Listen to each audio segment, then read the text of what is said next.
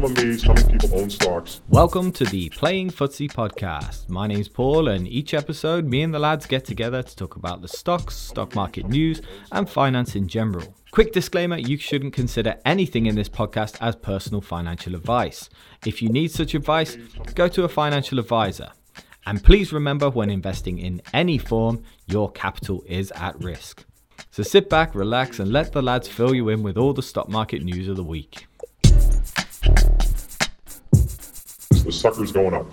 Welcome, welcome, welcome back to the Playing Footsie podcast. We are here today. It's always weird because we go straight from like, oh, oh we'll start, uh, to me go, welcome everybody to the Playing Footsie podcast. And these guys just laugh at me. Uh, today we've got Steve D and Steve W again, and me Briscoe, and we're going to talk about the week or last week in stocks uh, because we're recording this on Monday or Tuesday or Sunday. I don't even know what day it is today. But today we are going to talk about lots and lots of different things. We're going to have a game from Steve D. We're going to talk about uh, Meggitt, uh, the Meggitt news in the UK here because it's been bought out. We're going to go through Tesla earnings because we didn't go through that w- last week, and there's a lot to get out of that Tesla. And uh, I think we're looking forward, or at least Steve W is looking forward to Berkshire Hathaway's earnings. Uh, so he he wants to have a chat about that, and uh, I do as well because Berkshire is uh, Berkshire's an interesting one as far as valuation goes right now. Uh, and then finally, we are going to answer a question today. We are going to answer a question uh, from Equity Investor. It's on pipelines, um, specifically drug pipelines, and how we sort of evalu- evaluate them. So if you want to hear about drug pipelines, that's really really boring. Way to sell it, right? Then uh, stick around to the end. But today we have Steve D, Steve W. How are you doing, guys? Uh, doing good, Paul. Excited for this drug pipeline question. I thought it was a really good question from Equity Investor, to be honest, and I spent quite a while thinking about it and putting stuff together. I know you guys have as well. We've been wanting to cover this for ages. Uh, the market's been reasonably quiet. We recorded the last thing after the close on Friday. It's Monday and the market's still open. Not a huge amount has happened yet, but I'm just excited for this pipeline thing. Yeah, I'm with you. Lovely. Yeah, I'm I'm really into the pipeline questions. Most... To be honest, yeah, I really like the idea of answering this because there's a bit of meat behind it. Yeah, yeah, that's it. We we I like the uh, the the highbrow uh, question that's been asked here, so this should be fun. But what's more fun is Steve D wants to do his game because he was really looking forward to doing it last week and he didn't get to do it. So go on, what's this game today? No well, I just first of all, I want to thank Pete, uh, Noob Investor, on the Discord for the inspiration, um, which means that one of these guys may have worked out which one this one is now. And I had a couple of names for it, and I I, I had um, Special Purpose Acquisition Company or some random somebody. Oh yes. Or Talking Smack or Talking Spack. Now you can decide which one of those you prefer. I like Talking Spack. I like I like the talking SPAC one. Talking oh, SPAC. Like okay. That. So the way it works is um, pick a number between one and ten, and I will give you um, a company name, and all you have to tell me is whether I am talking about a SPAC or whether I am talking SPAC. Um, did you tell us you played this with your wife earlier and she did really well? She did better than you are going to do, but that is how ridiculous the names are that I have picked. I have scoured SPACtrack for 20 minutes and I got 10 names out and then realised I was only at C. And I thought, oh, hang on a second, I'm going to have to keep going to. Uh, this has been chopped and changed, and uh, yeah, these are the 10 most wow. obscure names I could find. So, Paul, uh, I've got you down as first on the uh, on the list for once. Give us a number between 1 and 10. All right. Numero uno. We'll start because I, I can count normally. Numero uno is my favourite on the list. So it is. Oh, great. Colon Capital Acquisition Corp. Uh, I'm going to say that is a SPAC. Colon Capital. the company is actually called Colony Capital. Uh, they launched Falcon oh. Acquisition. Uh, it is indeed uh. false. Um, they are actually no longer a SPAC either. Is there a sound effect, Steve? Oh, I did press it, yes, but I pressed it on the preview. Sorry, I didn't hear it. And it, now it now it's bro- it. now it's broken. it's totally broken. So Paul, Carry you on. are sound effects head. just to just to let you know, Falcon acquisition is closed down because um, one of the people who raised it has uh, is currently standing trial for something to do with Donald Trump. So there you go, interesting tidbit. So go on, then, Steve. Uh, number four, please. Number four is the Big Greek Acquisition Corp. what? That's These just mean nothing, don't they? They just mean absolutely nothing. yeah. I the big Greek acquisition corp. I. I, I actually don't really know what I'm supposed to go on here, unless you say Jaws 28 or something at me. Um, the Big Greek Acquisition Corp is not a SPAC. That's Let's try that. correct. It is not a SPAC. There's no sound effects today. Um. Okay, Paul. Number two. Number two uh, is just another acquisition corp. Oh God, that's got to be a SPAC. That's got to be. They're so the names are so stupid.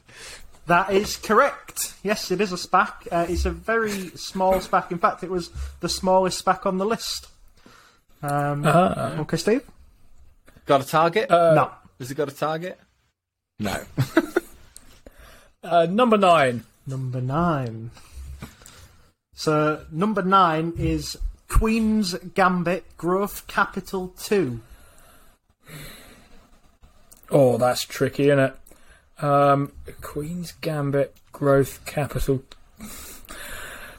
Mm, Are you aware that has been, there has been a Queen's Gambit Capital Growth 1? oh, I like this. I um, like, this has made.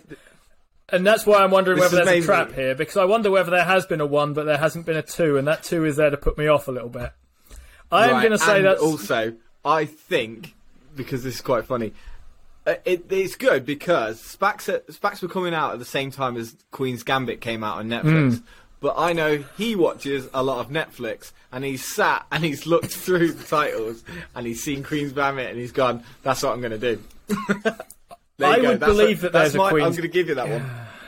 yeah, a Yeah, one. I I'm going to there go is with one because yeah, I believe there is one because it came out at the same time as SPACs were sort of getting big. So it would make sense for a company to call itself Queen's Gambit because it was like a big hypey thing at the time.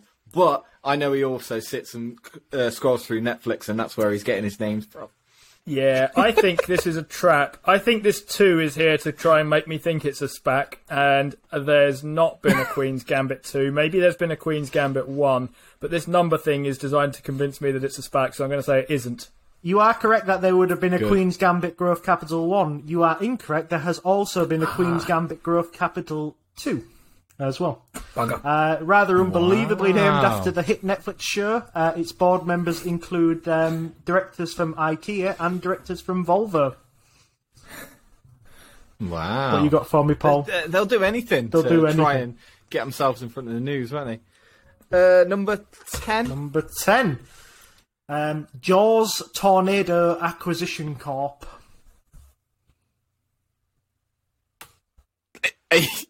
Are you, trying to tell me someone's named a SPAC after Sharknado? That's, that's what you're trying to tell me.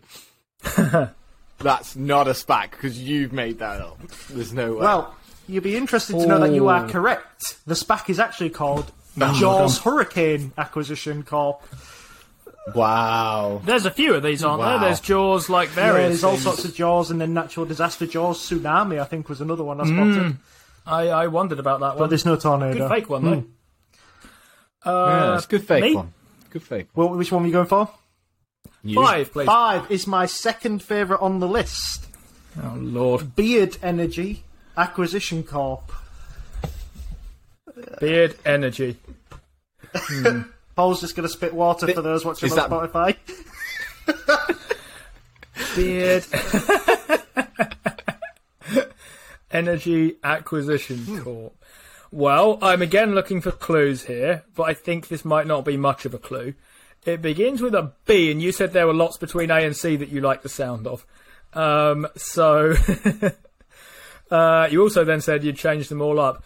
Uh, by the way, before I answer this particular question, did you say at one point in the setup for this game that this was something that Paul and I should know as a result of having been around markets for Yes. uh, and that we probably wouldn't. I mean, you're half right about this. Neither of us has had a clue about any of these things yet, I think. But I don't see any way in which we should know about the existence of Beard Sharknado acquisition, another thing.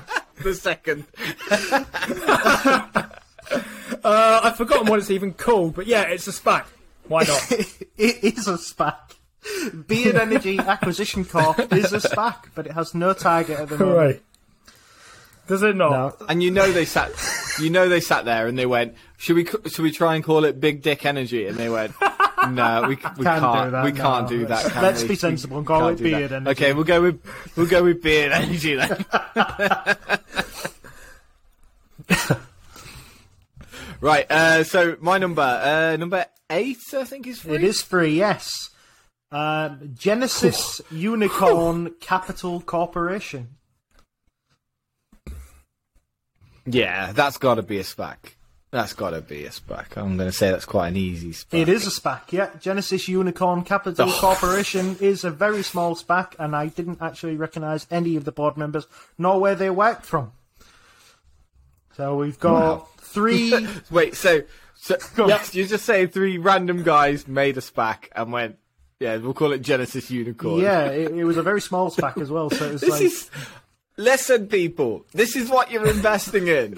like, please, please think, please think before you put any money into these things. Oh God! All right. Yeah, uh, uh, Steve, when will you be finding targets for all these SPACs you've just launched? I'm focusing on Beard Energy at the moment. Uh, okay, seven, please. So seven is 895 Fifth Avenue Partners Incorporated. I think that's Sounds too. like- He couldn't even read that off the sheet. I reckon. He, I've got a list. All right. Say it again, Steve. 895 Fifth Avenue Partners Incorporated. 800, Is 895. It doesn't sound like a particularly. I mean, it's not an exciting name, is it? Particularly like. Or am I missing 895 Fifth Avenue as a famous address or something? I'm not sure. Yeah. Uh, okay. Um, 895 Fifth Avenues. Yeah, why not? That sounds boring. It might be the name of us, but I can't see why you would make that up. Uh, is that a SPAC? Yes, it is. It's not a SPAC. Maybe? No, the ah. oh. SPAC is actually called. Oh. The SPAC is actually called 890 Fifth Avenue Partners Incorporated. Now, this is the one I ah. thought you might get ah. because they do have a target. They're the ones taking BuzzFeed live.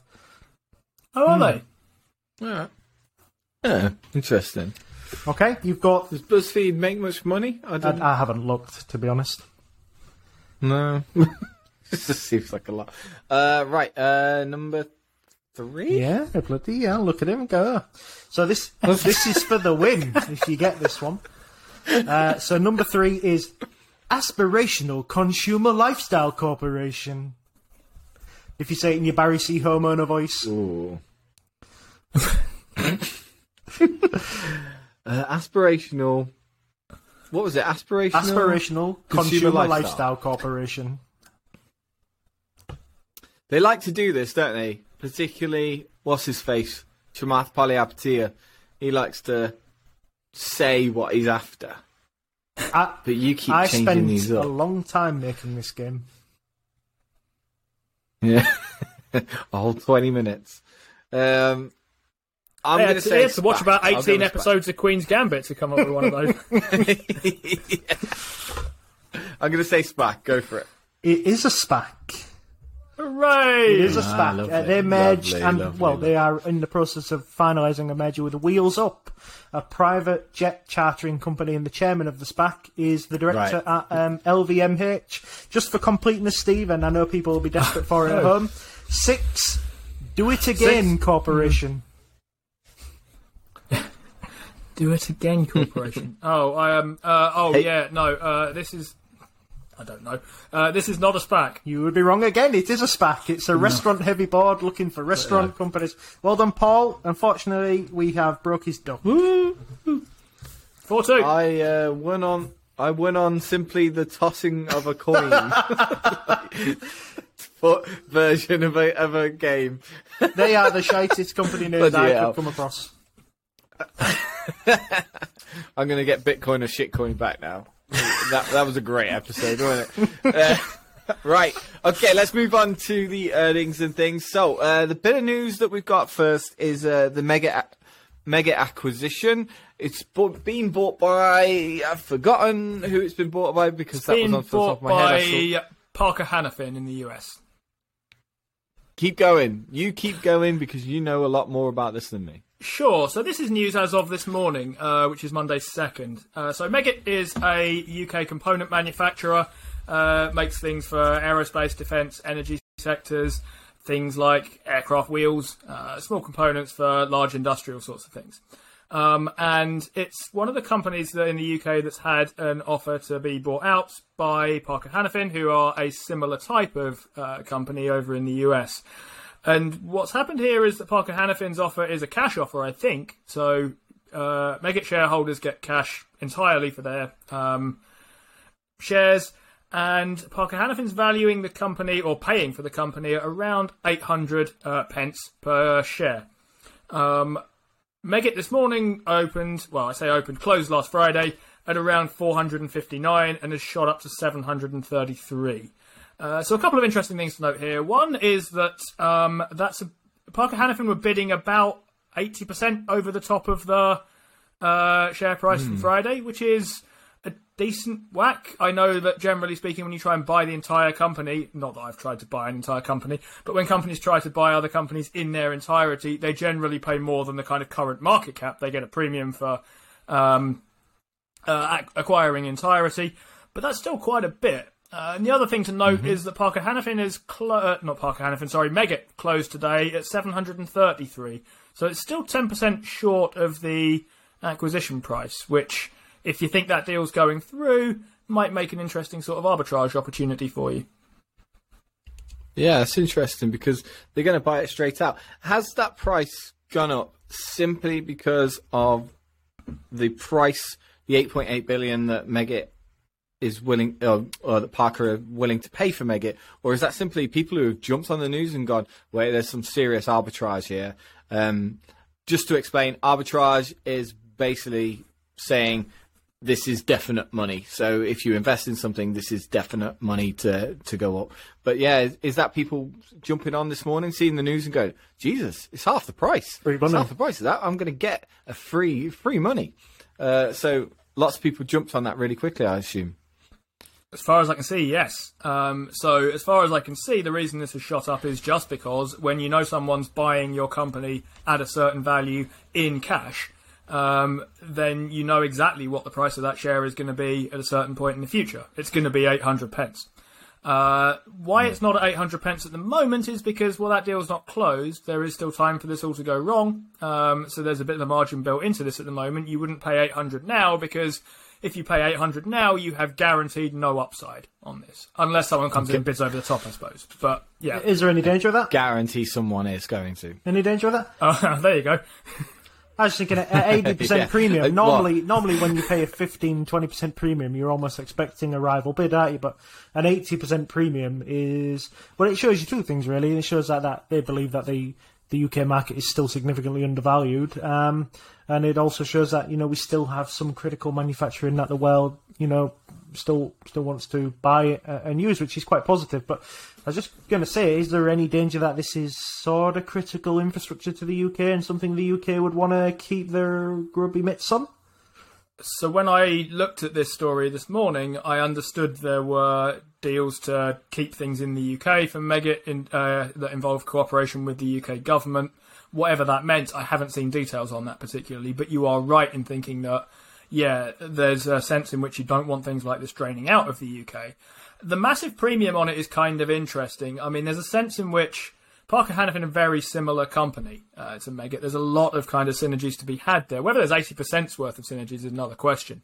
But there's what Parker Hannifin could do buying this entire company at that valuation versus what, I don't know, Google or someone uh, could do buying this company in a certain way. They can't plug things in and work them across in quite the same way. That might be why they're willing to pay a bit more for it. But um, your point's a good one here, Steve, I think, that this is a sign of companies looking at uh, sorry companies in the US looking at FTSE traded UK companies. Uh, a 250 company, I think. um, and thinking, Yeah. yeah, there's some things there that we might like the look of at these prices, or indeed, you know, these prices plus 80%. Yeah, Meggitt is one of the companies which I had as uh, when I originally started as one of these dividend companies for um, uh, for the UK, and it did look really good. But I seem to remember that it had either declining revenue or declining profit margin, and it was a, it was becoming a real problem. So that's why I never really went for it. But I'm just reading uh, a bit of information here how they expect to increase the workforce by 10% by going into this. So they're keeping, they say they're keeping everything in the UK as far as this goes. Uh, and uh, they said the deal would add to earnings in the full 12 months after closing. Expects a 300 million, 300 million dollars in savings and 250 million in one-time costs. So they are going to cost cut on Meggitt. So, and we all know where cost cutting goes. It go, comes from the employees, unfortunately. That's the first place to go. Uh, so there will be something going on uh, there. They, there's a, it's a lot of mixed coming out of the news on this one. So, yeah, it's a, it's very interesting. Meggitt's uh, a, a good British company. Um, have you seen anything? We'll move on because I, I'm reading. I'm going to try and read and talk at the same time. Uh, Steve D, you got anything on that one? You look like you wanted to say something. No, on no, that I was one. just moving my mic down. So just one thing then, before we kind of move off this one entirely. I mean, this is part of the reason that Meggitt caught my eye today. Is this is sort of starting to emerge into a little bit of a theme. We've been seeing. We didn't talk about this on the pod uh, a few weeks ago because we had plenty of other stuff to be doing. But Morrison's, the UK supermarket retailer, uh, has had a few bids from various US uh, private equity uh, firms that would quite like to acquire it, I think. And it's had a couple of um, spikes in its share price as a result. Uh, Morrison's, I think, are expecting a bidding war for what that's worth. Uh, and the main reason for that, as far as I can tell, is a bit like I think Amazon acquires Whole Foods. People quite like the look of the real estate uh, here. Whether you really think Morrison's is an amazing kind of um, retail business that's going to have better than average margins or lower than average costs or whatever is another question. But it does own a lot of distribution centres, it owns a lot of supermarkets, it owns various other bits of real estate. And initially, when this kind of bidding was coming down, I saw there was a sort of cost of around 6.3 billion uh, from uh, an outfit called Fortress. The stuff I was reading said Morrison's had real estate to the value of at least eight, um, which would tell you this is a way of trying to steal some real estate that's going cheap after things like uh, Brexit uh, and those kind of uh, sorts of things. So I wonder whether there's a bit of a theme emerging here, and those of us who are at least something to do with footsie related podcasts uh, ought to be attentive to stuff going on on the on the index and wondering whether there's a story for us to keep our eye on here. Like you said, if the UK is undervalued, there's certain certain companies that everyone thinks is undervalued in the company in the UK, then US companies are going to start looking over and going, "Oh, maybe we should have a bit of this before everyone starts to realise." And yeah, there could be a trend coming. But what I want to say is, um, this is what I remember. What I was going to say is actually it's up eighty percent previous to this news that happened today because this has been a rumor for quite a while and I didn't realize it had been a rumor for quite a while. Um, but this is your warning now, all playing footsie listeners, listeners, all two or three of you. Um, don't buy Meggitt over 800. As simple as that. Don't buy, buy over over 800p because uh, you will lose money definitely uh, in the opposite way. So there's your warning right now. Uh, it's uh, something that we wanted to get out there. Right. Next up, we're going to talk about Tesla. We're going to bang through these quite quickly today because uh, I'm thinking that BMY thing, uh, the pipeline thing, is going to take up a lot of time later. Tesla earnings this week. We wanted to talk about Tesla because it's actually extremely positive, in my opinion. I don't know if these guys got something else. Uh, but Tesla earnings came in at 1.45 versus 98 cents, so beating on its earnings per share. Revenue came in at 11.96 billion. Wait, is this one in date? Yeah, this Yep, one is yep. in date. That's fine. I was just checking it. Uh, 11.96 billion versus uh, 11.3 billion, and uh, t- it delivered 201,000 cars. Um, pretty pretty good numbers from Tesla here, right? Yep, dead on in deliveries.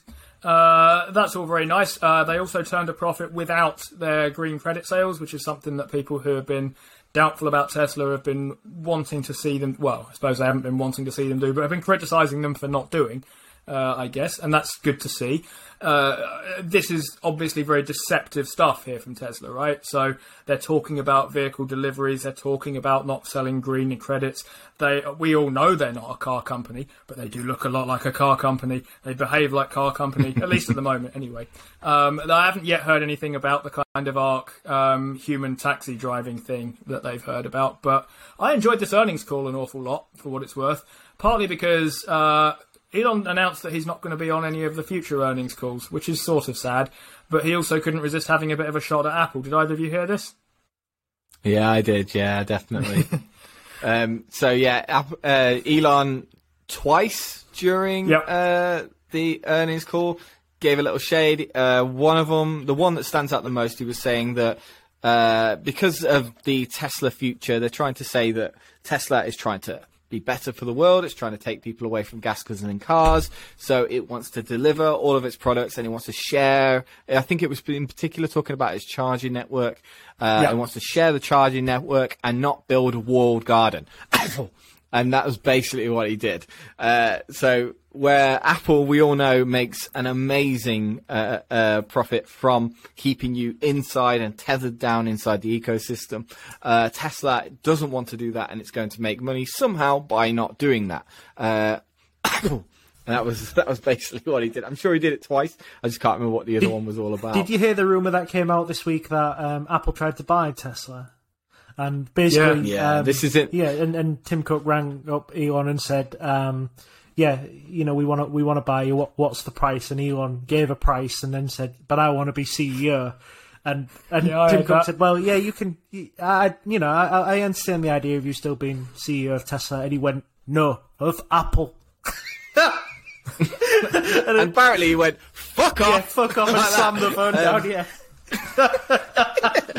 but the, there's there's a there's a this is a rumor, and it's actually been published in a book, I believe. yeah. Uh, So the, that gives it more gravitas. But both Tim Cook and Elon Musk seem to have said that it it never happened. So. Uh, I don't know if no one knows if this is like just trying to It- cover up or anything, but yeah, it's Just as an, an anecdote, it reminds me of a story from early Monzo days when um, Royal Bank of Scotland apparently rang up Tom Blom, uh, Tom Blomfield and said, um, you know, would you be interested in acquisition?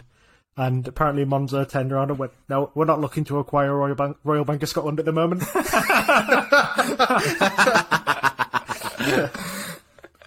I That's balls, I- that, isn't yeah. I heard this rumor. I quite enjoyed the way Paul said it's been published in a, a book or whatever they are now. yeah, exactly. Well, this is it. Some sort of physical internet object. Uh, yeah, Words in I was interested. I was interested in throwing shade at Apple's walled garden approach, actually, and the idea that Tesla um, are going to make their charging uh, equipment so uh, either come with converters or adaptable, so it can be used with other manufacturers. I wonder whether uh, you can call me cynical if you like, but I really wonder whether this is about saving the Earth or whether it might also be a little bit about this infrastructure bill thingamy uh, that we keep hearing about. Um, so there's 7.5 billion for charging stations, which is going to be about half a million units, I think. Um, and there's a question of whether Tesla can get their hands on any of this for their charging stations. It may well be the case they have a better chance of doing that if they think from the US government they're not just going to use it to build Tesla charging stations, but they can use it for building EV charging stations. Because this could be a big thing for Tesla if they can get their hands on some of that large infrastructure bill thingy. Um, I think their chances of doing that go down if they look like a walled garden that's uh, going to basically take away all the money from well, into a company that is run by Elon, who famously doesn't get on super well uh, with lawmakers and law enforcers, uh, and away from great American brands like uh, Ford and GM and so on and so forth. So, you know, I wonder whether there's something else there. Call me cynical if you like. Yeah, and you touched on the automated driving because I don't think it mentioned it that much in the earnings call, did they? But the week before, they've released the possible prices of full self-driving, how much it's going to cost to sign up. You you can either buy it just outright for your car for life for about 10 grand, I think it was, or you can sign up for $199 a month. And I'm thinking, wow, do I really want to pay $199 for anything on my car? And I don't really know. Uh, Steve D, you own a Tesla. You're going to buy full self-driving straight out, or you're going to spend it a month? No, so I was on the beta for full self driving in the UK, and um, and it's still terrible. Um, so I'm not particularly in a rush to have it. I, I actually uh, driving home from driving home from the golf at the weekend. Uh, I put the full self driving Oh. on, and it tried to take a, a corner in a country road, which was rather sharp, at about 50 miles an hour, and it, it sort of like got onto the other side of the road. Luckily, there was nobody coming, and then it just turned the full self driving off and essentially went, "Your problem." So that's kind of the level, we're and it was a well marked road. It was a well signposted corner, and it just couldn't do it. And that's the problem we've got at the moment with it is that um, I, as the passenger turned around and went, "That was fucking terrifying. Don't do that again." Yeah, I, I mean, I'll say it again. My only experience of being in, in Tesla uh, one or two, one or two times, uh, both times the Tesla has failed at ro- uh, the full, uh, the automated driving or whatever you want to call it has failed both times on roadworks, and it's fucking terrifying. It's absolutely scary. You see these nice YouTube videos of them going around New York and or is it New York or LA or Yeah, yeah. something? Uh, and they're all going all nicely around the corners and stuff. And I that that is not my experience not mine either, no. of Tesla driving. And and uh, you know Steve D's got one, but I I'm not trying to add to the FUD here. I'm just trying to give a really open open ended argument about it. Um, but uh, I did see was it Waymo or no? It was Mobileye, wasn't it? Mobileye is now doing um, full self driving in New York. So uh, th- there is competition here. It is catching up. I think Mobileye said it's not going to do anything till 2025, though. I think these areas are really well mapped. So whereas the Tesla is using sort of like a reactive vision, it still relies on the people who have driven the road before you. And I think country roads in the UK will be, probably be one of the last sort of roads to uh, get mapped. So I think when it's using its own camera vision, it's exceptionally poor. But when you're in built areas where you know they've got the data, they've got the they've got the map, they've probably they've probably even got it back saved somewhere. It, it does work very very well. The only issue that you would have with a Tesla in a city is that it's very hesitant. Um, and but that's not exactly the worst thing Yeah. in the world. But it will just slam it's the brakes bad on when you're not expecting it. But it, it, generally in the city, it's brilliant. But on the country roads, I would just drive it yourself for a couple of years. Yeah, that's it. And there's there's a big argument that Teslas are this do have this reactive driving system, and it's great. It doesn't use lidar and blah blah blah, but it does still have to communicate with other Teslas who have previously driven these hmm. roads. That is that is a big thing. It's and it's very similar to Mobileye, which is using previously mapped out, similar to Google Maps, but also it, it, the the Mobileye algorithm feeds back and tells all the other cars what's what the road looks like. So they do seem to still be using similar systems, hmm. even though Tesla investors will tell you they don't, uh, which is very interesting. But um, what I, what I would say about the hundred and ninety nine dollars, I wasn't I wasn't sure if you, one of you guys would have picked that up, but hundred and ninety nine dollars or ten thousand does seem like a lot. But the idea going forward is that you will probably be able to make money off this going forward. So eventually, you know, 2025, 2026, because you're paying $199 a month, you will be able to connect this to the te- Tesla taxi network and essentially give your car out to Tesla during your workday so everyone else can travel around in it, be sick in it, shit in it, and whatever they want to do in it.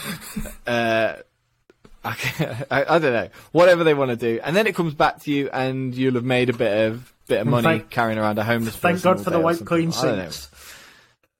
Yeah, that's it. It's like, oh yeah, I'm just gonna rent out the my Model S Plaid or whatever they call them now, and uh, yeah, someone's just gonna go some So, I don't know. Some some guys just got to go on the back back seat and pick up a hooker with it or something, and uh, just make it nice and juicy and slidey in the back. So is that is that why. Hertz went bankrupt then? Because they lost all their inventory because Paul was shitting in their cars and picking up hookers with homeless people.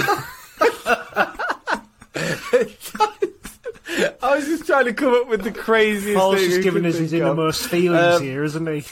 He literally can't wait for Tesla Sam driving. yeah, because that's what I'm going to do. Um, yeah, I'm one star on Uber, by the way. If you could, if you could guarantee, if you could guarantee that you were going to get your mate's Tesla to come and pick you up, that is exactly what you do, though, isn't it? oh god, oh god, yes. You go on the Tesla app and you go, you go, I love okay, Dave's I want Tesla." a Tesla. Oh, Dave's Tesla's yes. Dave's. Yeah. Oh, it's Dave's. I'm going to leave him a surprise. Just to, just send a picture to Dave of you driving in his Tesla, not wearing any pants. yeah, yeah. It's just, it's just you like filming yourself dipping your balls on all different parts that he would touch, like the door handle and the and the steering wheel. Welcome, welcome, new people. This is the podcast. okay, so that's our that's our uh, rundown of Tesla. There you go. Um, uh, take with that, do with that what you will. okay, investment and last of all, we're going to talk about.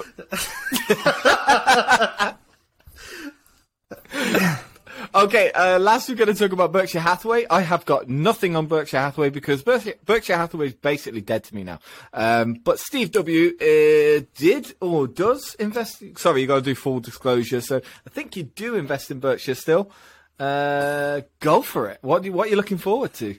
Yes, I own some Berkshire Hathaway things. I'm looking forward to this because Berkshire is, I think, the only one of the companies that I own, apart from maybe the REIT that I own, that doesn't offer out guidance. So, what we were looking at last week uh, when we saw these things was Amazon slipping a bit on weak guidance, uh, Facebook slipping a bit on weak guidance again.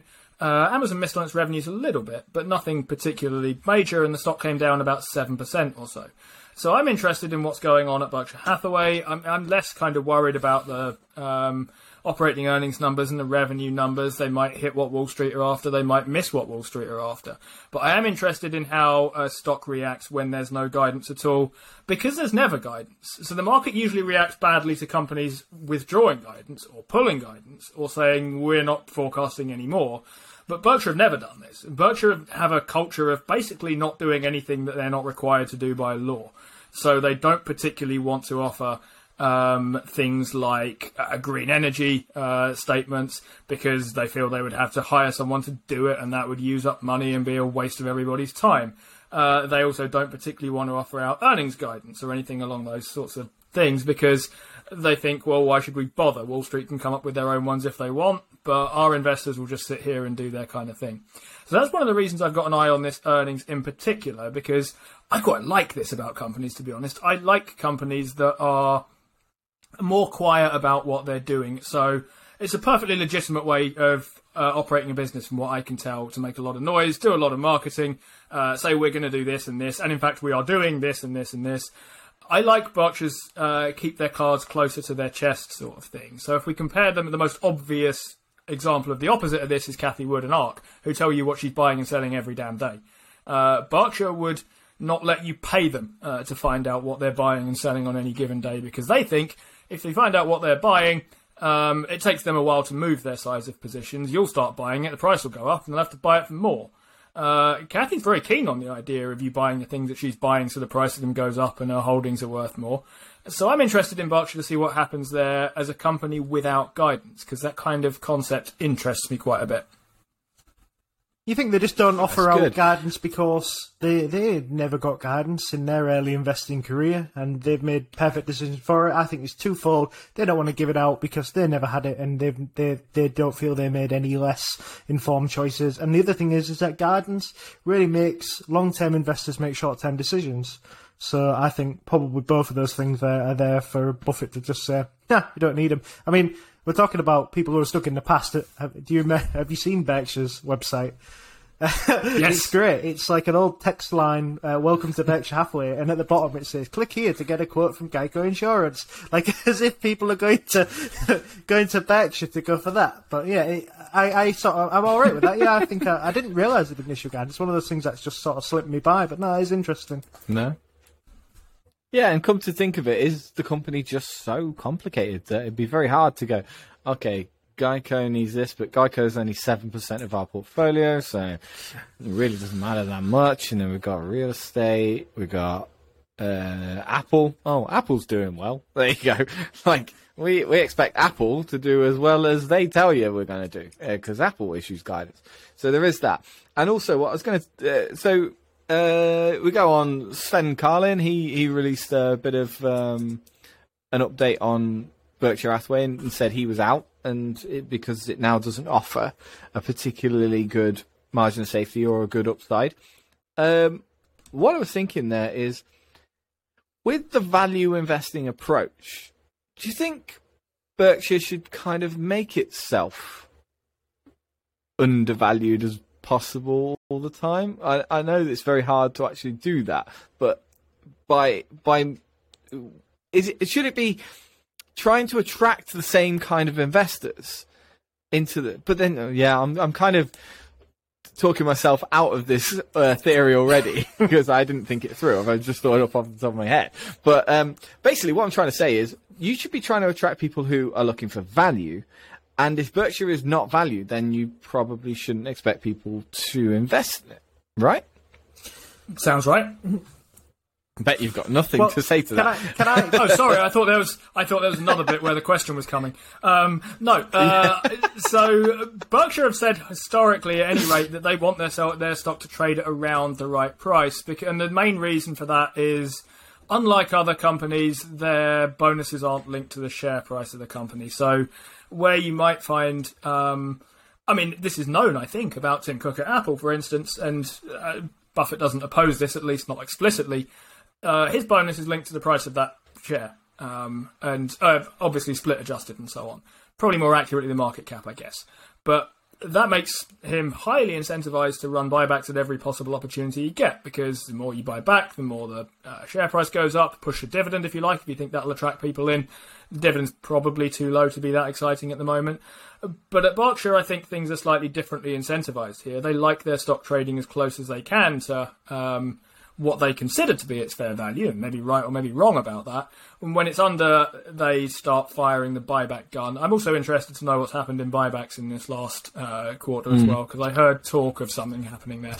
This this is Yeah, thank you. Thank you very much for saying that because I just want to, sorry, Steve, I just want to go to, onto the next stage of that, uh, which was if that's the case and Berkshire are just trying to keep itself at its proper value or what they consider to be the proper value, and they do this in a similar way to, say, quantitative easing, basically. When the price goes too low, they start opening up the, the buyback cannon. When it's too high, they kind of stop and they they don't say anything negative. They just say, "Oh, we're not really moving around."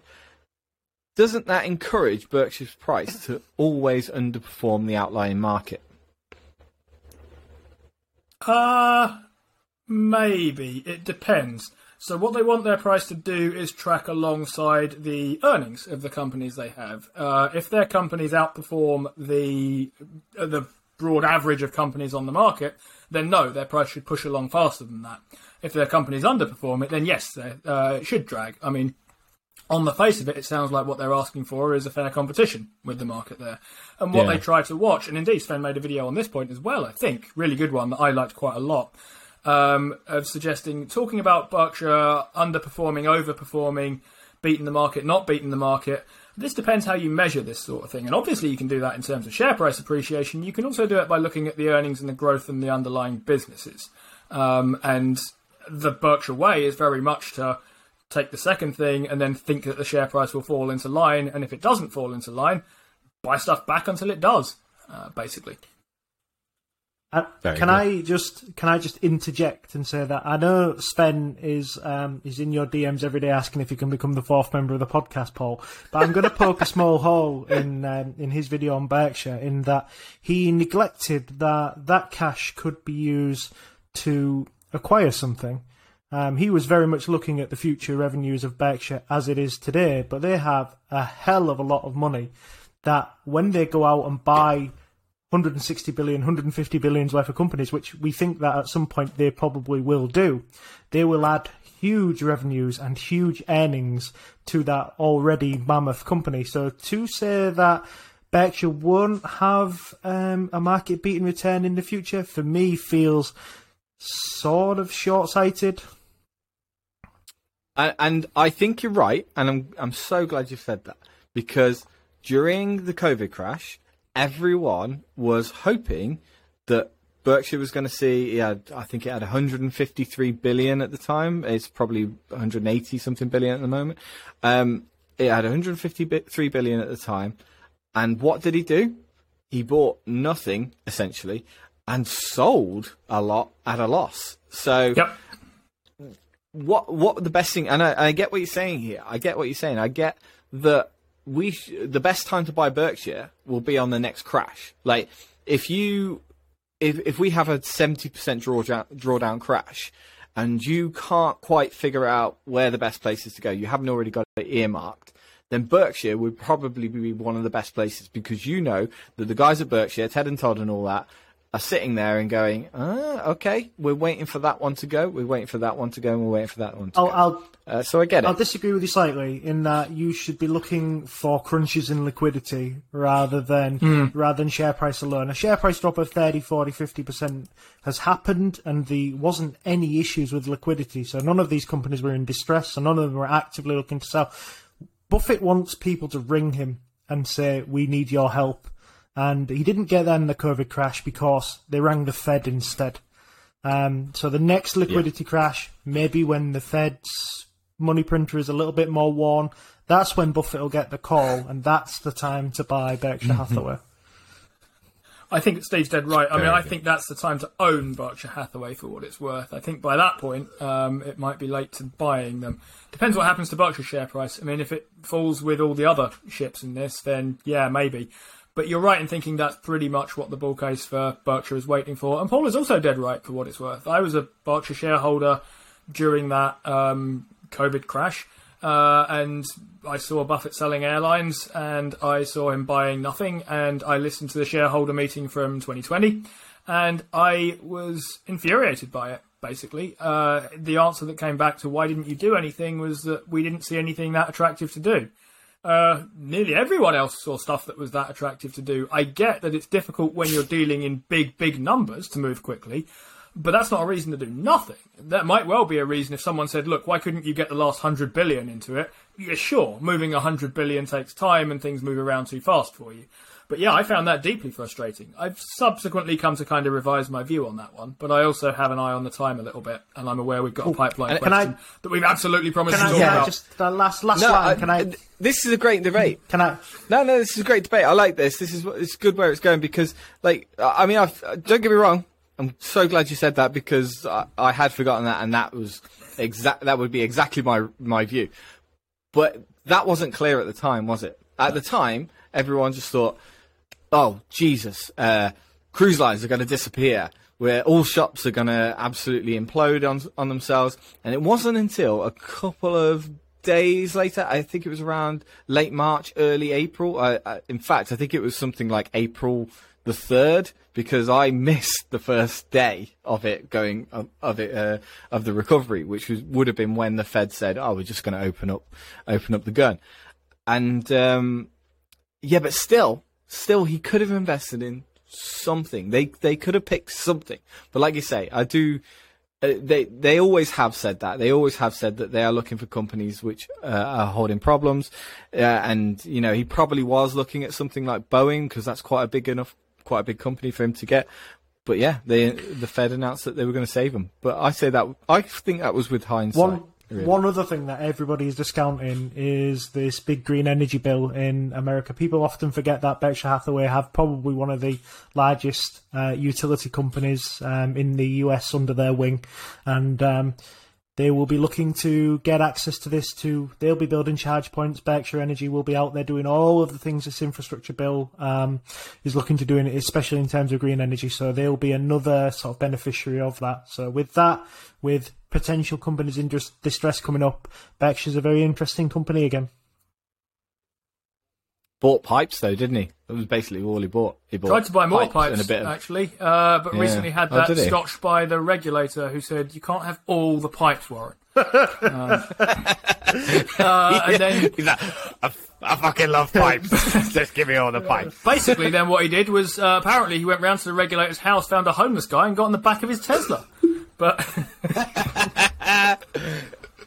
Uh, maybe that's it. He, he, they, they, they've stopped making all the Keystone stuff. They've banned all that now. That looks like it's pretty much gone. So there is a finite amount of gas lines now, so, gas and oil pipelines. So um, maybe that's what the play is now. It's uh, you know, ten years. He thinks Well, it's it. wrapped up by buying Gas that lines to him now are like railway lines. He thinks that they're not going to build any more, so the ones that are there now at the moment are very, very important. you could be right about that. Yeah, and they're very valuable, and they're they're uh, they're they're they're uh, growing in value pretty much weekly, aren't they? So um, Gas- yeah, gas interesting, pipelines the new interesting idea from that. okay, speaking of pipelines, wow, what an awesome segue! Brilliant, brilliant. We had to say pipeline a million times, but yeah, what an awesome segue, and that and that's completely organic, by the way, completely organic. Uh, but we had a question. We had a question uh, a couple of weeks ago. In fact, it's probably a couple of months ago now from a guy called Equity Investor. Thank you so much for asking the question. We've been trying to get round to this week on week, and he asked, "How do you approach the value, the valuation of BMY's pipeline, and how do you approach other pipelines more generally?" And this was based on our uh, Bristol Myers Squibb video, which was God knows, probably like 20 episodes ago now. Um, and we're, what we're talking about is drug pipelines because uh, lots of the pharmaceutical companies right now are uh, appear to be below their intrinsic value. They seem to have a lot of cash on hand. They seem to not be trading at a significantly high price. Uh, but people aren't really loving them. And we think we've picked out a couple. Uh, one in particular is Bristol Myers Squibb, uh, which is feeling the underlove because it has a ridiculous amount of cash, growing its dividend, lowering its payout ratio, and it's got this amazing pipeline. I think it's got like 50 odd drugs in its pipeline still. And that's where we've always focused on. With pharmaceutical companies, we've focused on what their drug pipeline's doing and how good it could be in the future. So we're going to talk about how we would possibly evaluate these uh, drug pipelines. And who wants to start off that one first? Shall I lead us Go off? for it. Go for Sure. it. Uh, so this is a question about valuation. Um, I, I really want to say you might know me as Mr. Valuation, but I fear that Chuck Carnival will, Oh, come and hit me with a stone cold stunner if I do that. Um, but I that's it's a lot of private jokes in there, guys. That's a lot of private jokes that you just won't get. Sorry. all right, fine. Uh, we'll cut that bit out again. This being a question about valuation and me being arguably the person here who cares the most about valuation, the other two do as well. I'll lead us off on this one then. So here's how I think about drug pipelines. Basically, there's two ways you can try and approach this. One is the correct way, um, and two is the way I do it because the correct way is too hard. So here's the official answer, basically. what you need to do uh, to evaluate a drug pipeline properly is uh, look at everything that's in it, every drug that's in some phase and what phase it's in of testing. And the first thing you want to do is work out if this drug makes it to market, how much revenue will it generate? Uh, and that will give you a number. Um, but these are pipelines, so these drugs haven't quite reached market yet. Uh, and there's always uncertainty because they may or may not get approved. You might have heard us a few weeks ago talking about uh, Biogen's uh, new Alzheimer drug. That was an interesting thing because it was uh, highly unlikely to get its FDA approval, and it somehow did. So what you want is um, some sort of probability multiple, which is basically just a statement of how likely you think it is to get approved.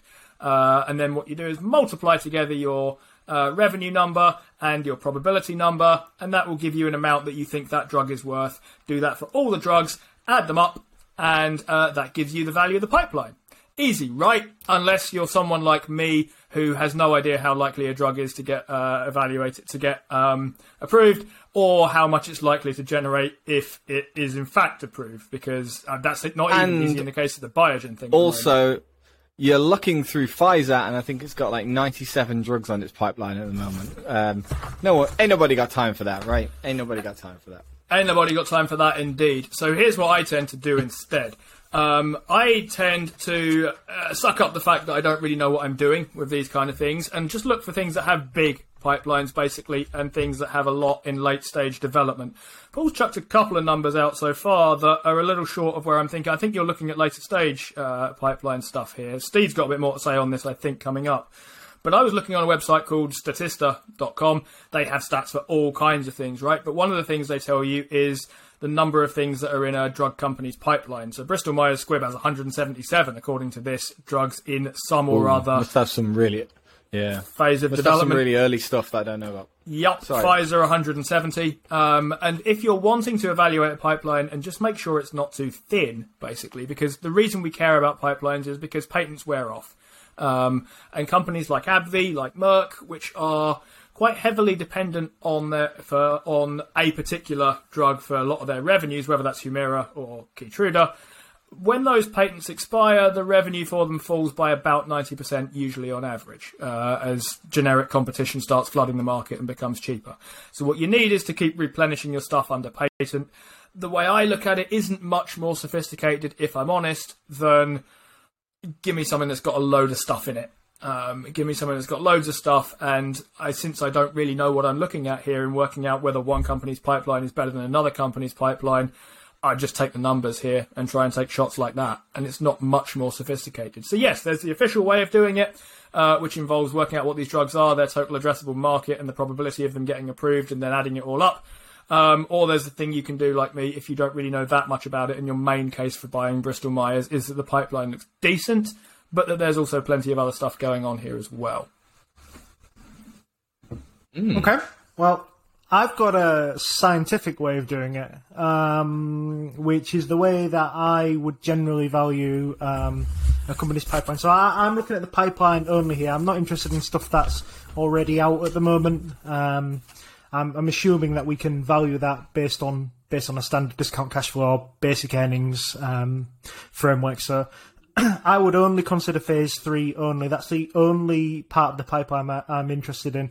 Um, phase one and phase two has quite a high failure rate, so um, it's one of those things where I would, if you want to stick an arbitrary valuation on them of a dollar or something like that, you can do. But in the sort of schemes of the companies we're talking about, I would only consider phase three. Um, I would then look at the TAMs for the um, the drugs in question. Now, the companies generally tell you this as as a, a, drug enters phase three or gets accepted onto phase three or as it's progressing in phase three, they'll start to talk to you about the TAM. If they don't talk to you about the TAM, the best thing you can do is just find a competing drug, um, and they will they will obviously tell you the TAM there. Um, You've got to then sort of figure out a realistic potential market take. So if a drug is first to the market, you'll be able to get a relatively high market share in a relatively um, fast um, time frame, but you would expect that to tail off because um, there isn't really any new drugs coming to market that don't have any competition at some level. Um, you know, only following closely behind. So what I would do is I would uh, tot up all of the calculated TAMs. I would discount them by forty percent because at phase three, 40 percent of drugs fail. Um, and then once you get confident with valuing pipelines, you can actually add back a credibility factor. Like 40% of Bristol Myers is, 40% of Pfizer's, 40% of Merck's don't fail. Um, they're much, much better at getting things through. Managing trials is, I think, what they would call it. They're also better at um, just cutting off stuff that they know is just not going to make it through. But 40% is my headline number. Um, if you're not if it's not a large cap pharma, I mean, if you're looking at a mid and small cap, you've got to take into account the cash position because um, an approved drug with a weak cash position is just not worth anything. Um, an approved drug with a strong cash position gives them a chance to execute. Execution on average costs sort of one to 1.5 billion. Um, and that is through phase three, through to actually getting it in, in doctors' hands. So it's um, it's it's a fairly expensive job, really. So you you, you know companies with two three hundred million, they're going to dilute the shit out of you. Um, so the other thing I would check is the patents. So sometimes a phase three drug can take a, a really long period of time to get out of phase one, phase two, and, get towards phase three. Uh, and if it's got a ten year patent, for example, and it's taken them eight years to get through um, through to phase three, then that drug is effectively worth nothing. There'll be generics on the market before it can get any market share. Um, so you've just got to consider that. They'll disclose all the patents in the filings.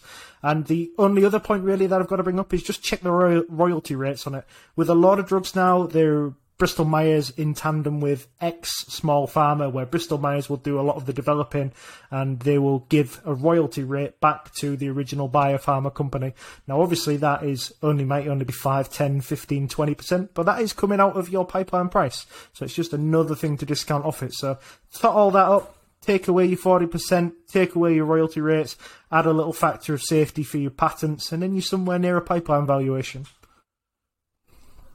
That's very good. That's like that's sticking all of the numbers in there. You you get a lot, but there is an element of qualitative nu- nuance to this. I think, but uh, personally, because you've got. I think you mentioned there uh, the average drug getting through pipeline costs up to 1.2 to 2.6 billion dollars. One to like 1.5 that. billion So usually. It's 2.6 from one phase point one. one to one point five.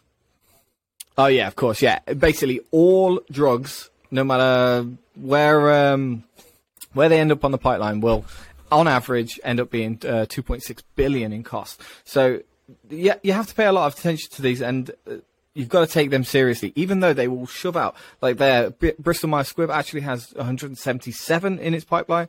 It must have a lot more on its. Um, in its early phases, but also I think what your number might be including there is a lot of bolt-ons, which is very important to uh, pipelines, in my opinion. And that is basically where you take um, Keytruda is a good example. Uh, when we go from Merck, Keytruda is a very good example of bolt-ons. Here is Keytruda is a cancer drug, but it's in many different disease areas. And what these drugs can do is when they when they initially come out into onto the market, they've got the patent of about 20 years, something like that, or it could even be a lot longer than that. Um, but over those 20 years, it will always consistently keep going through a lot of different phase trials for different uh, different disease areas and also combining with different drugs as well from other companies, which is which is very good. You've got uh, Keytruda's mixing with a lot. I can't remember any of the off, the top of my head, but they're basically in in conjunction with another drug from a different company.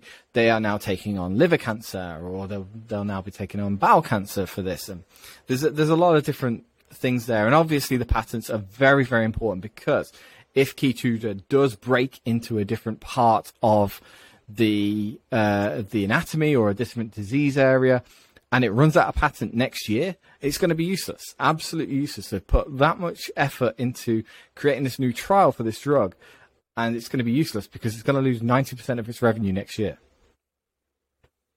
Yeah, that's Oh, I thought you had something to say there, Steve. No, no, Oh, think- you were you were sort no, of no. I was just to- agreeing with Oh. you wholeheartedly. I think you've uh, you've pretty much sort of nailed it. Yeah. Fair enough.